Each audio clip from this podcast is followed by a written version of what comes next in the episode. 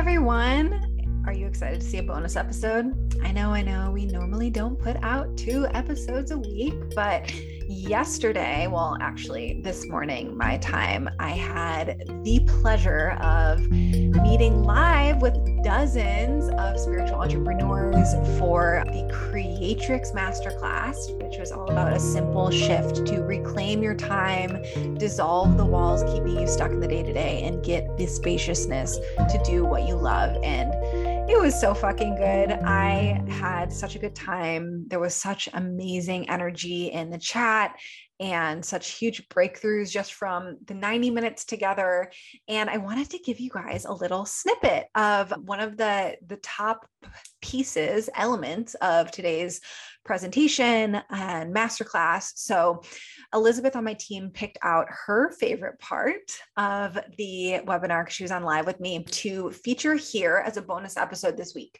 So in the next few minutes, you're going to be hearing about how you can dig, diagnose your business archetype. And there are four different archetypes that you can fall into. So listen on right now to hear about the four different types of archetypes and see which one you fall into and what to do about it. So enjoy figuring out what business archetype you are. So I know you're all ready for that. And just take note because I'm going to ask you if it resonates or not at the end of this. So, our first one is our fertility goddess, uh, our first business archetype, the fertility goddess.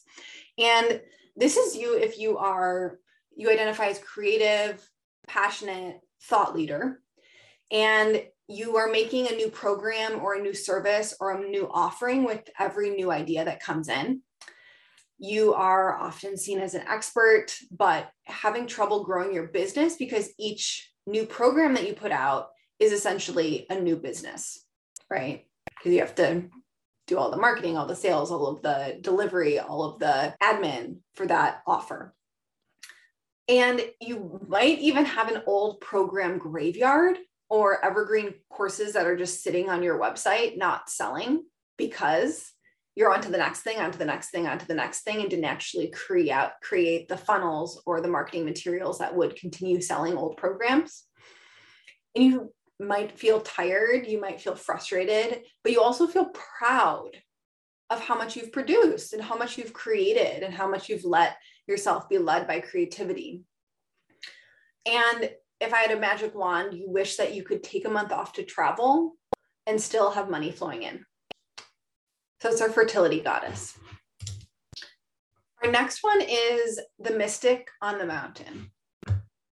The mystic on the mountain is you are an expert at your craft. You love to learn and hone your skills.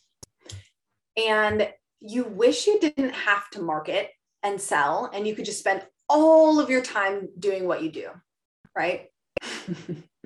so you're incredibly skilled and highly regarded at what you do, but you are probably considered to be a hidden gem, a quote unquote hidden gem, or people's best kept secret.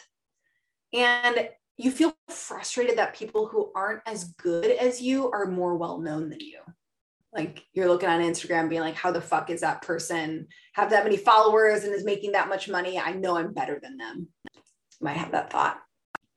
So you wish your business was uh, 10 times better known, you wish you had 10 times more customers or more uh, clients or more uh, buyers without you having to do any marketing.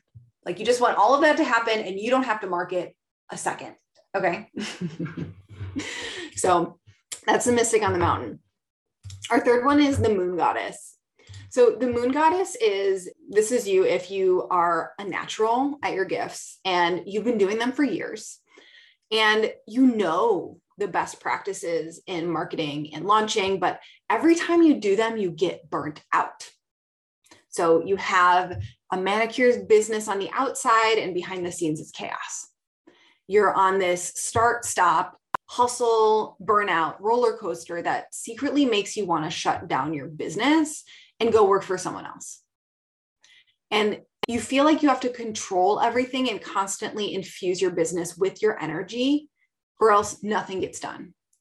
It's like we're just thinking, like, imagine the moon going from a new moon to a full moon, a new moon to a full moon. You have that energy of like, oh, I want to do all the things. Oh, I don't want to do anything. Oh, I want to do all the things. I don't, I don't want to do anything.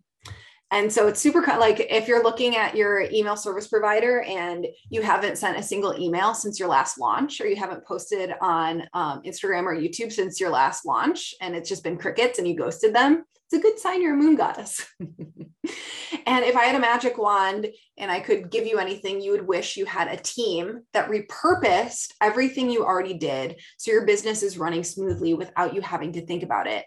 And you can just show up when you're inspired to. Okay. And then our fourth and final archetype, business archetype, is the creatrix. So this is the well-known thought leader and expert in your field. You have ample time to write and create and think and to take care of your mind, body, and spirit.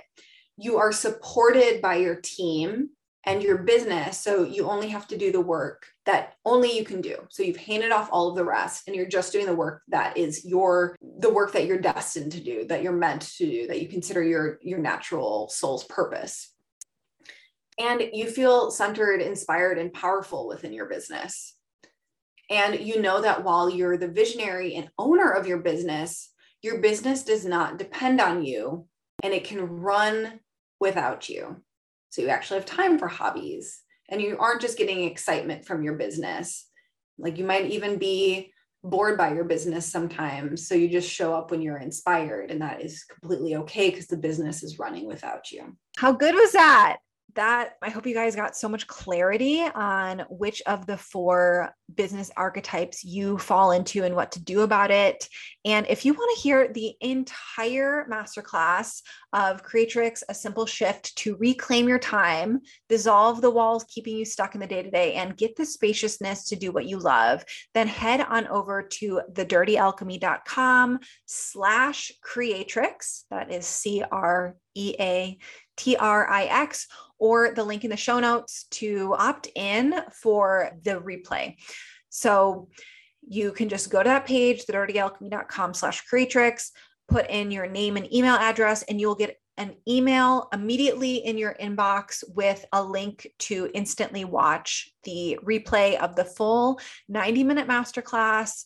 And I can't wait to share this with you. It was so good. People just went nuts over it and it's only available for a few days. We're taking down the replay on April 3rd at midnight, which is this Sunday. So there's just 72 hour access to that replay. And so get on it. It's a great thing to watch tonight or watch over the weekend and let me know how it goes.